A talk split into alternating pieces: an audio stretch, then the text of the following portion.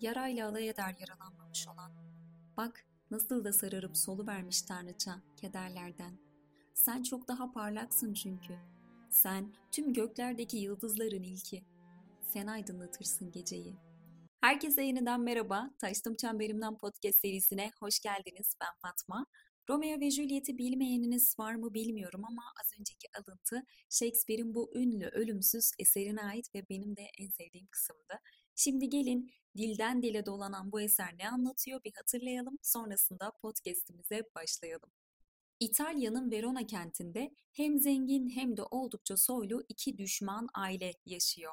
Bunlardan biri Romeo'nun ailesi olan Montague'ler, bir diğeri de Juliet'in ailesi olan Capulet'ler. Bir gün Capulet'ler evlerinin bahçesinde çok büyük bir maskeli balo düzenliyor ve o sıralarda Romeo da Capulet'lerin yeğeni olan Rosaline adında bir kıza aşık. Ama bu tabii ki tek taraflı bir aşk ve Romeo'nun bu haline çok üzülen yakın bir arkadaşı onun Rosaline'in de katılacağı Capulet'lerin bahçesinde düzenlenen bu maskeli baloya gizlice katılmasını sağlıyor. Ve maskeli bir balo olduğu için Romeo düşman ailenin bu balosuna bu şekilde kolaylıkla giriyor. Ve daha sonra bu balo alanında Rosaline'i ararken Capulet'lerin en küçük kızı olan Juliet'i görüyor ve ona görür görmez aşık oluyor. Kalbi deli gibi çarpıyor ve Juliet'in kendisini görmesi için o da maskesini çıkarıyor ve aynı şekilde Juliet de ona ilk görüşte aşık oluyor. Ama aileler düşman olduğu için ve Juliet'i ailesi o sıralar hiç sevmediği bir kontla evlendirmeye çalıştığı için bu iki genç aşık her gece gizlice buluşmaya başlıyor. Ve her yan yana geldiklerinde şiirlerle dolu cümleler kurarak birbirlerine olan aşklarını, özlemlerini anlatıyorlar. Ki tam bu esnada aklınıza muhtemelen o meşhur balkon sahnesi gelmiştir doğal olarak. Neyse bu özlemin son bulması için bir gün rahip Lorenzen yardım istiyorlar ve rahip birbirini çok seven bu iki genci gizlice evlendiriyor. Ama çok kısa bir süre sonra Juliet'in kuzeni Tybalt tüm bu olanları öğreniyor ve çok ağır hakaretlerde bulunarak Romeo'yu bir düelloya davet ediyor. Bu düello esnasında Romeo Tybalt'ı öldürüyor ve bunun üstüne Verona Prenses Galus da Romeo'yu sürgüne gönderiyor ceza olarak. O esnada Juliet'in ailesi de hemen onu Kont Paris'te eğlendirmek için hızlı bir şekilde düğün hazırlıkları yapmaya başlıyor ve Juliet de istemediği bu evlilikten kurtulmak için tekrar rahip Lorenz'in yanına gidiyor. Rahip bu defa ona kendisini tam 40 saat ölü gibi gösterecek bir iksir veriyor. Bu durumdan haberdar olması için de Romeo'ya durumu anlatan bir mektup yazıyorlar. Ancak mektup Romeo'nun eline ulaşmıyor. Juliet ise iksiri içiyor ve ailesi onu öldü zannederek defnediyor. Romeo da uşağı Baldazar'dan daha sonra Juliet'in öldüğünü duyuyor ve hemen Juliet'in mezarına gidip intihar etmek için yola koyuluyor ve yanına da bir şişe zehir alıyor. Juliet'in mezarına varan Romeo burada Kont Paris'le karşılaşıyor ve birbirleriyle tekrar bir kavgaya tutuşuyorlar ve Paris orada ölüyor. Ardından Romeo Juliet'in yanına yatarak zehri içiyor ve hayatına son veriyor. Birkaç saat sonra rahip Lorenz mezarlığa geliyor ve Juliet'i uyandırıyor. Ama Romeo'yu ölmüş bir şekilde gören Juliet yıkılıyor ve Romeo'nun hançerini alarak kalbine saplıyor ve kendini oracıkta öldürüyor. Ve bu ölümsüz aşk dilden dile dolanarak günümüze kadar geliyor. Peki, diyelim ki rahibin yazdığı mektup Romeo'nun eline ulaşsaydı ve Juliet'in ölmediğini az sonra uyanacağını bilseydi. Uyanınca da elinden tutup başka bir şehre kaçsalardı ve o soylu ve zengin ailelerinin boyunduruğundan kurtulup çok daha kısıtlı bir gelir düzeyiyle geçinmeye çalışsalar ve bir zaman sonra da çoluk çocuğa karışsalardı. Sizce yine de aşklarını o ilk günkü ateşiyle yaşarlar mıydı? Yani o aşırı mutluluk hali yani ne kadar sürerdi? Ve o hikaye öyle bir sonla bugüne varabilir miydi? Ama genellikle mutlu sonlu biten şeylerin devamını pek merak etmiyoruz değil mi? Bir de masallar var mesela onların da genellikle işte kötüler kaybediyor, iyiler kazanıyor ve biz onların da devamını çok merak etmiyoruz. Belki de mutluluk dediğimiz şeyin durmadan devam eden pozitif anlar ve olaylar zinciri olduğunu düşündüğümüz için mutlu sonlu şeylerin devamıyla pek ilgilenmiyoruz. Ve belki de bu yüzden yazarlar, senaristler ya da yönetmenler hevesimizi hep kursağımızda bırakıyor. Bence bunu bir düşünelim. Şimdi gelelim bugünün konusuna. Bugün hedonik adaptasyon, mutluluğun sürdürülebilirliği ve 27 yaş krizi üzerine biraz konuşalım istiyorum. Neden bu konuları seçtim? Şöyle ki, pandemi döneminde sokağa çıkma yasağı başladığında hepimiz sıfırlanmıştık hatırlarsınız. Yani Maslow'un o ihtiyaçlar piramidindeki en dip seviyeye ulaşmıştık. Fizyolojik ihtiyaçlarımız, işte barınma, beslenme, sağlık gibi konular önceliğimiz olmuştu. Bir hatırlayın o günleri. Sosyal medyada işte koronavirüsten dolayı sokağın ortasında bir anda düşüp ölenler, evcil hayvanlarını camdan aşağı atanlar ve evindeki ölüyle birlikte yaşamak zorunda kalanlar, hastaların bir kafesin içindeymiş gibi sarıp sarmalanarak hastanelere getirilmesi ve bu virüsü ileri seviyede yaşayan ama sağlık hizmetleri bu duruma yeterince hazır olmayan ülkelerdeki o apartmanlardan yükselen yardım çığlıkları nefessiz kalan insanların anlattıkları, Sağlık Bakanı'nın her gün mevcut vakaların ve ölenlerin sayısını vermesi ve bizim tüm bunları korkuyla çaresizce izlememiz, kanatırcasına ellerimizi gece gündüz yıkamamız, dokunduğumuz her şeyi temizleme ihtiyacı duymamız, öksüren, hapşıran bir insandan annemiz babamız olsa bile korkup uzaklaşmamız. Hatırladınız değil mi? Çok uzak değildi o günler. O günlerde bizi mutlu edecek tek şeyin sağlıklı olmak olduğunu düşünüyorduk ama öyle olmadı. Hani Suç ve Ceza'da Dostoyevski diyor ya, önce biraz ağladılar ama sonra alıştılar. Aşağılık insanoğlu her şeye alışır. İşte aynen o cümledeki gibi biz de gün geçtikçe evde kalma durumuna, ölüm haberlerine, kat kat maske takmaya ve sevdiklerimizden uzak durmaya bir şekilde alıştık. Ve düşündüğümüz gibi işin sonunda aşırı mutlu olma hissi de yaşamadık. Fizyolojik ihtiyaçlarımızı halledebildiğimizi görünce bizi daha da mutlu edecek çeşitli arayışlara girdik. İşte kimimiz evini yeniden dekore etti, kimi evde pilates yapmaya başladı, kimimiz uzak doğu felsefesine merak sardı. Yani aslında herkes yine kendini bir şekilde daha mutlu hissedeceği bir şeyler aradı. Yani ilk etapta sağlıklı olmamız yeterli gibi görünüyordu ama yetmedi. Çünkü mutluluk dediğimiz şey tek bir duruma ya da kavrama bağlı değil. Daha doğrusu sürekliliği olan bir şey değil. İnsanlığın ilk var olduğu günden bu yana içinde bulunduğu döneme veya şartlara göre hep farklı farklı yorumlanmış mutluluk ve sürekli değişiklik göstermiş. Mesela ilk çağlarda tarım toplumu vardı değil mi? İnsanlar daha böyle doğayla iç içe bir yaşam sürüyordu ve bu dönemde var olan tarım toplumu için mutluluk demek insanın ürettiği ve sahip olduğu şeyler demekti. Daha sonra antik çağa geldiğimizde insanlar mutluluğu iyi yaşam ve erdemle ilişkilendirmeye başladı. Ardından Orta Çağ geldi. Orta Çağ'da biliyorsunuz işte o akıl ve bilimin geri planda tutulduğu bir dönem ve o karanlık çağda da insanlar mutluluğu ahlak ve din ile e, ilişkilendirmeye başladı. Daha sonra Rönesans geldi yani yeniden doğuş dönemi. Bu dönemde de insanlar işte matbaa bulunduğu, yeni buluş ve düşünceler kolayca yayıldığı, coğrafi keşifler yapıldı. Dolayısıyla bu dönemin içinde de mutluluk, değişim ve dönüşüm geçirdi. Ardından aydınlanma çağı geldi ve bu dönemde de artık mutluluk daha seküler bir form kazandı. Yani modern çağ ile birlikte mutluluk hani erdemle ve dinle olan ilişkisini kesti. Yani aslında söylemek istediğim şey şu, mutluluk insanlık tarihi boyunca sürekli değişimler, dönüşümler yaşıyor. Dolayısıyla tek bir tanımı yok ve sürekliliği olan bir kavram değil. Peki neden? Yani neden mutluluk dediğimiz şey kalıcı değil ve sürekli değişiyor? İşte bunu hedonik adaptasyon denilen bir kavramla açıklıyorlar. Yani mesela diyelim ki bir şeyi çok fazla istiyorsunuz ve türlü çabalarla o şeyi elde ediyorsunuz. Bunun sonucunda yaşadığınız mutluluk sizi ilk etapta çok mutlu ediyor, ayağınızı yerden kesiyor ama belli bir süre sonra o çok istediğiniz ve elde ettiğiniz şeye karşı duyduğunuz heyecan ve aşırı mutluluk hissi yerini daha sakin duygulara bırakıyor. Yani kalbiniz, aklınız, tüm hücreleriniz o şeyin varlığına alışmaya başlıyor ki bu şey kötü bir durum için de aynı şekilde geçerli. Kısacası hem olumlu hem de olumsuz olayların duygusal etkilerinin zamanla azalması yani insanların mevcut durumlarına alışmaları anlamına geliyor. Bir de mutlulukla alakalı yapılmış çok sayıda bilimsel araştırma var. Bunlardan en ünlüsü büyük bir mutluluğa yol açacağı umulan olaylarla büyük bir mutsuzluğa yol açması beklenen olayları deneyimleyen insanların o deneyimden sonraki mutluluk seviyeleriyle ilgili olarak yapılmış olan.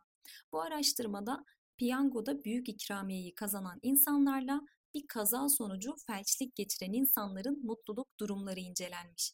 Ve genel beklenti birincisinin hayatının geri kalanının mutlu, diğerinin ise mutsuz geçeceğidir. Ama bir yıl sonra bu deneyimleri yaşayan insanlara yeniden mutluluk düzeyini belirleme testi uygulandığında görülüyor ki hemen hemen hepsi bir yıl önceki mutluluk düzeyine geri dönmüşler. Kısacası hedonik adaptasyon hayattaki tüm iniş çıkışlara karşın temel mutluluk düzeyine geri dönme eğilimine sahip olmamız demek. Psikolojide buna hedonik koşu bandı da deniyor çünkü mutluluk seviyemizi arttırma arayışımız ne kadar aktif olursa olsun genellikle neticede o eski mutluluk seviyemize bir şekilde geri dönüyoruz.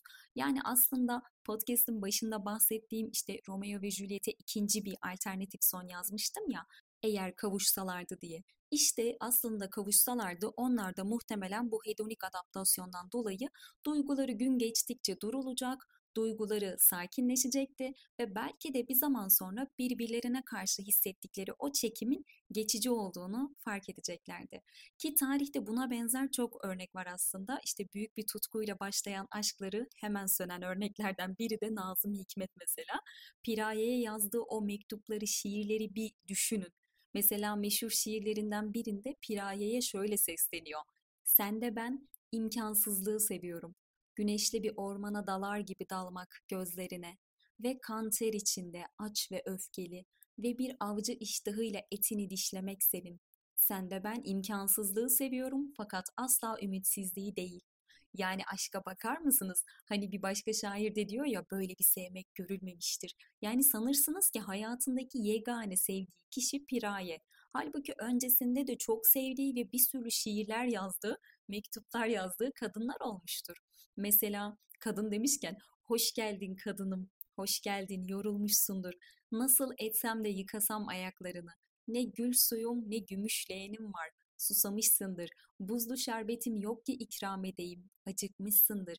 Beyaz keten örtülü sofralar kuramam. Memleket gibi yoksuldur odam. Bu şiiri hemen hemen hepimiz biliriz. Bunu da Piraye'den sonraki aşkı olan Münevver Andaç için yazmış. Sonrasında bir de Vera macerası var. Onun için de yazdığı şiirler, işte mektuplar sanki ilk aşka duyulan hisler gibi yazılmış. Tam da bu duyguyu yani e, hedonik adaptasyonla ilişkilendirilebilecek şöyle bir söz var. Yine Shakespeare'in Romeo ve Juliet'inde sanırım geçiyordu. Şöyle diyor, şiddetle başlayan hazlar şiddetle son bulur. Ölümleri olur zaferleri. Öpüşürken yok olan ateşle barut gibi. En tatlı bal bile tadıldıkça bıkkınlık verir. Aynı tat isteği iştahı köreltir. Onun için ölçülü sevgi uzun sürsün sevgin. Hedefi hızlı giden, yavaş giden kadar geç varır bence daha güzel anlatılamazdı. Bir de mutlulukla alakalı şöyle bir araştırma var. Bu araştırmaya göre işte mutluluğumuzun %50'si genetik. Bu da ne demek oluyor? Dolayısıyla mutluluğumuzun üzerinde tam bir kontrole sahip değiliz. Mesela dışa dönük bir karaktere sahipsek mutlu olma ihtimalimiz yüksek. Ama eğer içe dönük bir kişiliğimiz varsa ya da duygusal dengesizlik yaşayan biriysek mutlu olma ihtimalimiz de düşük oluyor genelde. Ama bu içe dönük ya da dışa dönük kişilik geliştirme durumu da biraz genetik bir eğilim. Yani biraz aslında çocuklukta nasıl bir muamele gördüğümüzle alakalı. Hani çok klişe ama hep diyorlar ya çocukluğunuza bir inelim. Bu bir klişe gibi geliyor kulağa ama aslında gerçek. Mesela Joker filmini bir düşünün. 2019 yılında karşımıza çıkan film önceki Joker'lerin e, davranışlarının altında yatan sebepleri anlatmak için bizi onun çocukluğuyla buluşturmuştu. Ve orada Joker'in üvey annesiyle olan ilişkisini görüyorduk. İşte üvey annesi tam bir ruh hastası ve Joker'e acı çektirdiğinde canını yaktığında gülmesi gerektiğini ona aşılamıştı. Bu yüzden de Joker kendine mutlu lakabını takmış ve hatta bunun hakkını vermek için çeşitli organizasyonlarda palyaçoluk yaparak geçimini sağlıyordu. Ayrıca üvey annesinin ona uyguladığı bu şiddet yani onu işkence yaparak mutlu etmeye çalışması Joker'de PBA yani istemsiz duygusal ifade bozukluğu hastalığına sebep olmuştu. Yani konu ne olursa olsun istemsiz bir şekilde gülüyor ama içten gelen bir gülümseme değil bu. Hatta bu yüzden o kontrol edemediği gülüşünden rahatsız olan insanlara otobüste kartlar dağıtıyordu hatırlarsınız. Bu kartların ön kısmında gülüşümü affedin bir hastalığım var yazıyordu. Arkasındaysa o anki ruh haline uymayan ani, sürekli, kontrol edilemeyen gülmeye sebep olan bir hastalık, beyin hasarı veya belli nörolojik hastalıkları olan insanlarda görülüyor şeklinde o hastalığı bir de açıklamıştı. Yani aslında Joker gerçekten işkence çekiyor. Hem fiziksel hem de ruhsal olarak canı yanıyor ve geçmişte gördüğü işkenceden dolayı bir hastalığa sahip oluyor ve bu da onun kendisi çoğu kez farkında olmasa bile içe dönük bir karakter oluşturmasına, içinde yaşadığı topluma ayak uyduramamasına, dışlanmasına ve asla gerçek anlamda mutlu olmamasına sebep oluyor. Çok üzülmüştüm izlerken. Çünkü aslında izlediğimiz sadece bir film karakteri değildi. Hangimiz içimiz kan ağlarken gülmedik ya da hangimiz toplumda kendimizi konumlandırmak için bugün olsa asla yapmam dediğimiz bir şeyi yapmadık ya da hangimiz keşke biri beni fark etse, elimden tutup şu çukurdan bir çıkarsa demedik. Bu kadar yüzeysel ilişki, ayaküstü sohbetler, ertelemeler, geciktirmeler, üzerinden atlayıp geçmeler, görmezden gelmeler arasında Gerçekten çok zor mutlu olmak. Hep bir varoluş sancısı, hep bir kimlik bunalımı. İnsan kendini bir yerde değerli hissetmek istiyor. Yani Joker'in kendini ifade etme biçimi ya da varlığını ortaya koyma şekli belki çok yanlış. Ama başka türlüsünü görmemiş ki. Ahlat Ağacı kitabında şöyle bir dörtlük vardı. Ömrüm yarı gölge yarı karanlık. Kalmışım tarifsiz haller içinde. Nasıl, nasıl yetişirim sana mutluluk? Bir ayağım özgür, bir diğeri zincirdi. Yani çok güzel özetliyor aslında. Bir de bir sahnede söylediği şu söz içimi acıtmıştı resmen. Beş para etmez hayatımda bir dakika bile mutlu olmadım. Bu sözü söyleyen kişi çocukluğunu, gençliğini acı dolu deneyimlerle yaşayan ve yetişkinliğine geldiğinde bu cümleyi kuran bir kişi. Bir düşünün o yaşanamayan hayatın acısını. Gerçekten çok üzücü. Bir de konunun başına dönersek mutlulukla alakalı yapılan e, araştırmalarda %50'lik kısmın genetik olduğunu söylemiştik ve örneklendirmiştik. Aynı araştırma kalan %50 içinde çeşitli müdahaleler yapmanın mümkün olduğunu söylüyor. Ama tabii bunlar kalıcı bir etkiye sahip değil. Mesela o klasik soru aklınıza gelmiştir. İşte parayla mutlu olunur mu? Bununla alakalı yapılan çalışmalarda paranın mutluluğu evet belli bir seviyede etkiliyor ama o seviyeden sonra da etkilemediği bilimsel olarak kanıtlanmış. Benim bu noktada aklıma genellikle ünlü kişiler geliyor. Bir dönem özellikle işte genç yaşta kariyerinde çok hızlı bir şekilde zirveye ulaşan sanatçılar ya da oyuncular belli bir dönem sonra uyuşturucu ya da alkol bağımlısı oldukları gerekçesiyle işte gündeme geliyorlardı.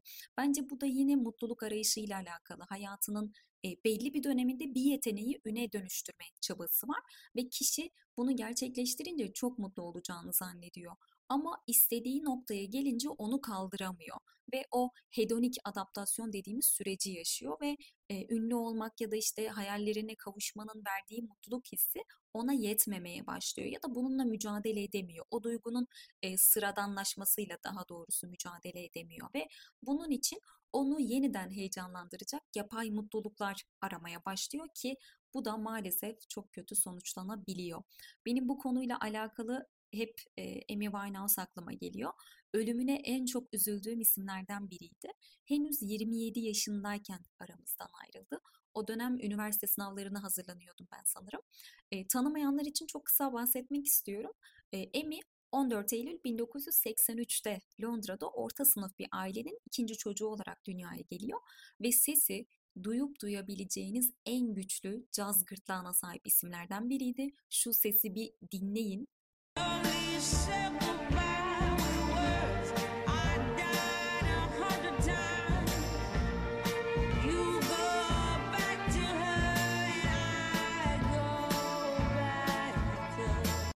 Gerçekten çok etkileyici.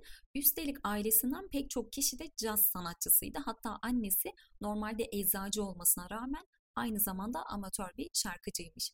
Büyük annesi de caz efsanesi olan o dönemin e, Ronnie Scott'la çıkan bir sanatçıymış ve Emmy'nin idollerinden biriymiş büyük annesi. Hatta Emmy öldükten sonra küllerini büyük annesinin külleriyle karıştırmışlar. Amy hayatın karanlık yüzüyle ilk kez anne ve babasının boşanmasıyla tanışıyor. Üstelik henüz 9 yaşında. Ve bu boşanmanın ardından çok büyük bir travma yaşıyor Amy. Baba sevgisine hasret bir şekilde büyüyor. Ama babası onun için hem hasret duyduğu hem öfkelendiği kocaman bir hayal kırıklığı. Hani hayal kırıklığı dememin sebebi de şu. Henüz daha 9 yaşındayken babasının annesini zaten uzun yıllardır yani birlikte yaşadıkları dönemde bile aldattığını öğreniyor ve bu onun hayatındaki en büyük travmalardan biri oluyor. Çünkü bu boşanmanın ardından Emi hani yaşı çok küçük olmasına rağmen depresyona giriyor ve çok ağır ilaçlar kullanıyor. Henüz 9 yaşında. Büyük annesi yine onun hayatındaki mihenk taşlarından biri. Çünkü ondaki ışığı ilk görenlerden ve onun 4 yıl boyunca okuyacağı sanat okulunda eğitim görmesini sağlıyor. Burada uzunca bir dönem eğitim görüyor Emi ama belli bir dönemden sonra aile içerisinde yaşadıkları sıkıntılardan dolayı ve tabii ki babasına duyduğu o öfkeyi yenememesinden dolayı gittiği her yerde uyum problemi yaşamaya başlıyor ve birçok okul değiştiriyor henüz çok küçükken. 10 yaşındayken ilk müzik grubunu kuruyor. Çünkü sürekli müzik dinliyor ve kendini sadece onunla ifade edebildiğini düşünüyor. 13 yaşına geldiğinde de içindeki o savaşı, öfkeyi, hayallerini sözlere dökmesini sağlayan ilk gitarını alıyor. Ve bir süre sonra da bir grup kuruyor ve küçük yerlerde sahne almaya başlıyor. Henüz yaşı çok küçük.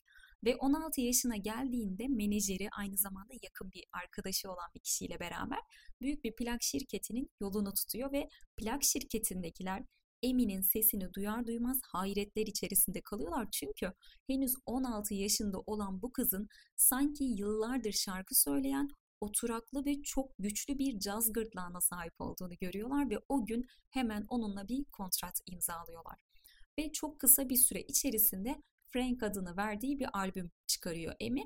Bir de bu albüme verdiği e, ismin de bir hikayesi var. Yine babasıyla alakalı. Çünkü babası bir caz sanatçısı olan Frank Sinatra'nın en büyük hayranı. Ayrıca yine taksici olan babası Emi gibi sahnelere çıkmaya da çok meraklı. Emi'nin işte müzik hayatında da çok etkili olmuş bir dönem.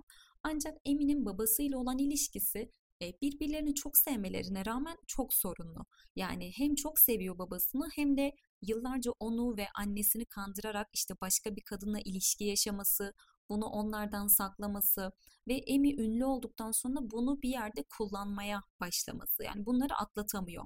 Ve bununla alakalı şöyle diyor Emi bir röportajında. Kişisel olarak atlatamadığım olaylar hakkında şarkılar yazıyorum.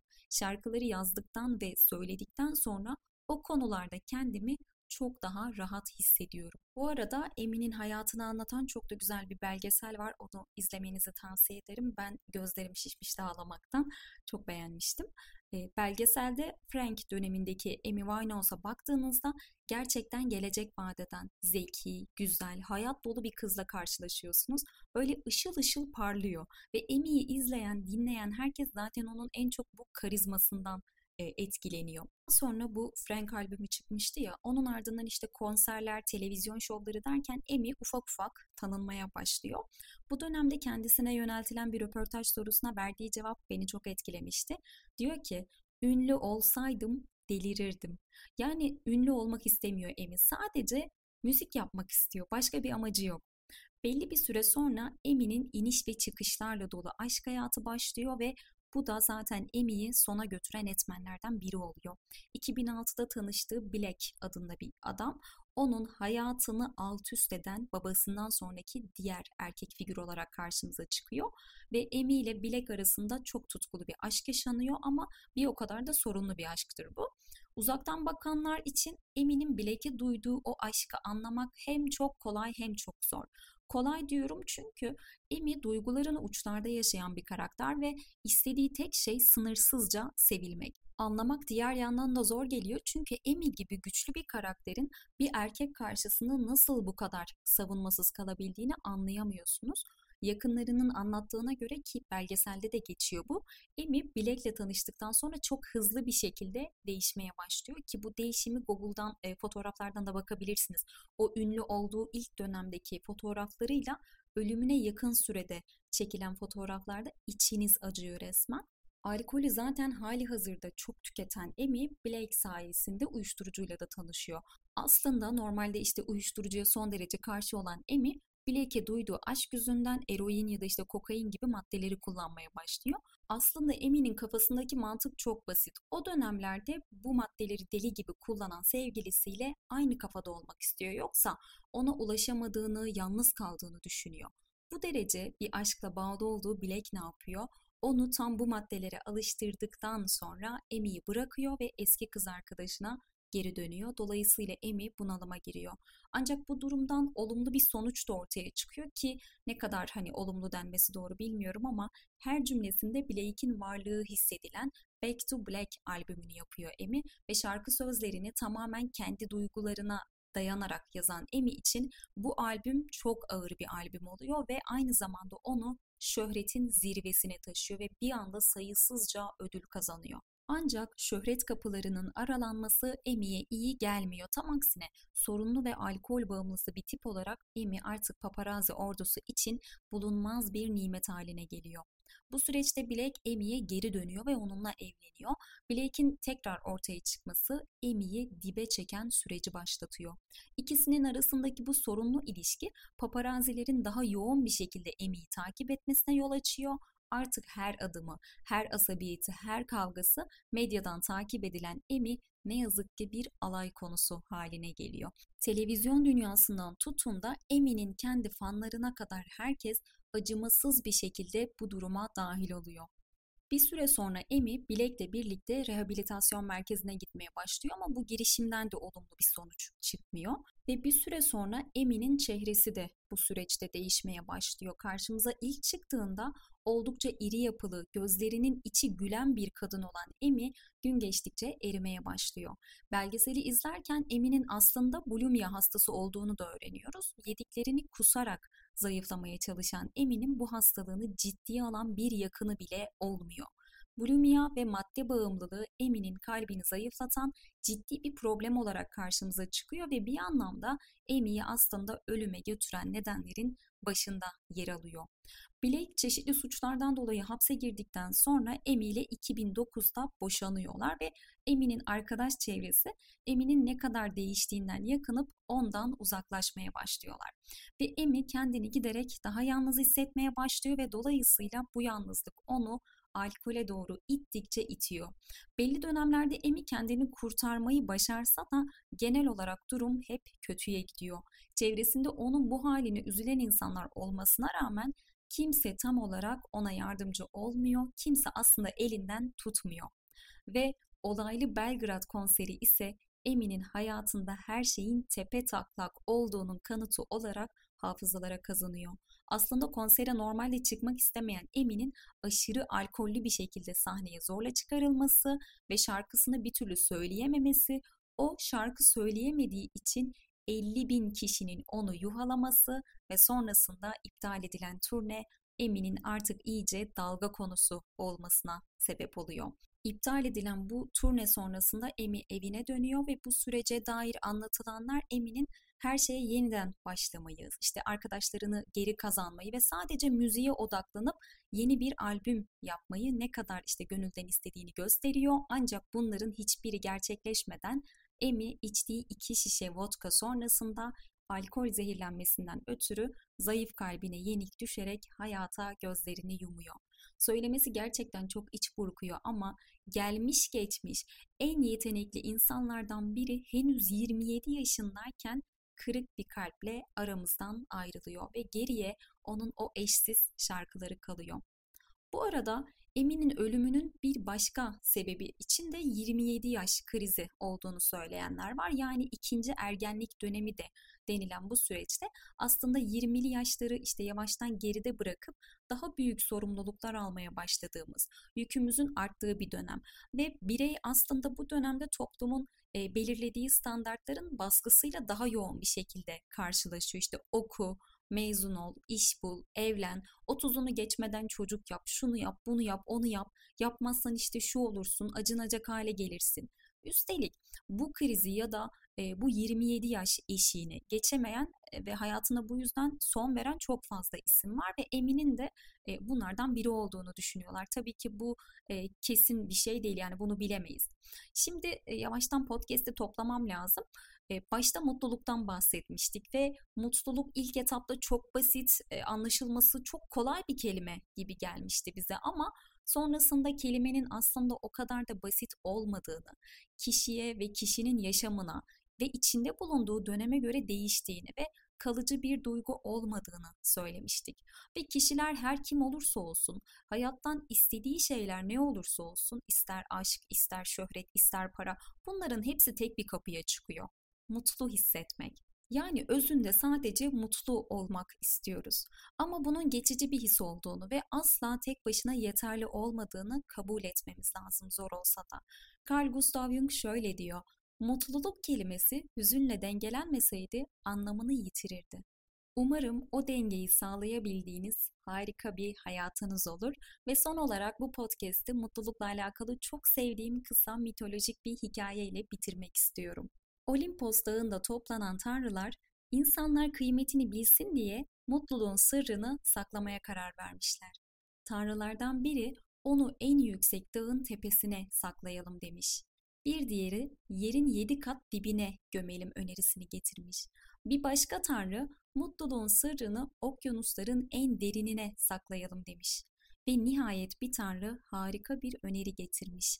Demiş ki insanlar dağları, okyanusları, yerin yedi kat dibini keşfedecek zekaya sahip. Ama nedense bu zekayı kendilerini keşfetmeye, kendilerini tanımaya yöneltmiyorlar. Bence mutluluğun sırrını onların yüreklerine gömelim. Nasıl olsa kalbine bakmak akıllarına gelmeyecektir. Umarım keyif aldığınız bir podcast olmuştur. Yorum ve önerileriniz için bana Taştım Çemberimden isimli Instagram hesabımdan ulaşabilirsiniz. Kendinize iyi bakın, hoşçakalın, bay bay.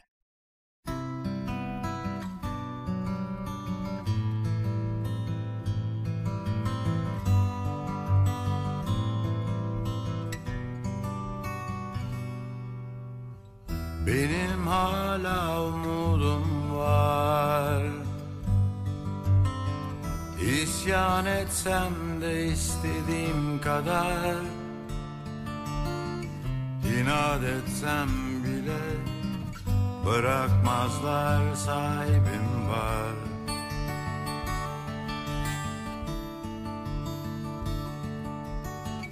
Benim hala umudum var Seviyorlar bazen soruyorlar. Hayran hayran seyret İster katıl ister vazgeç.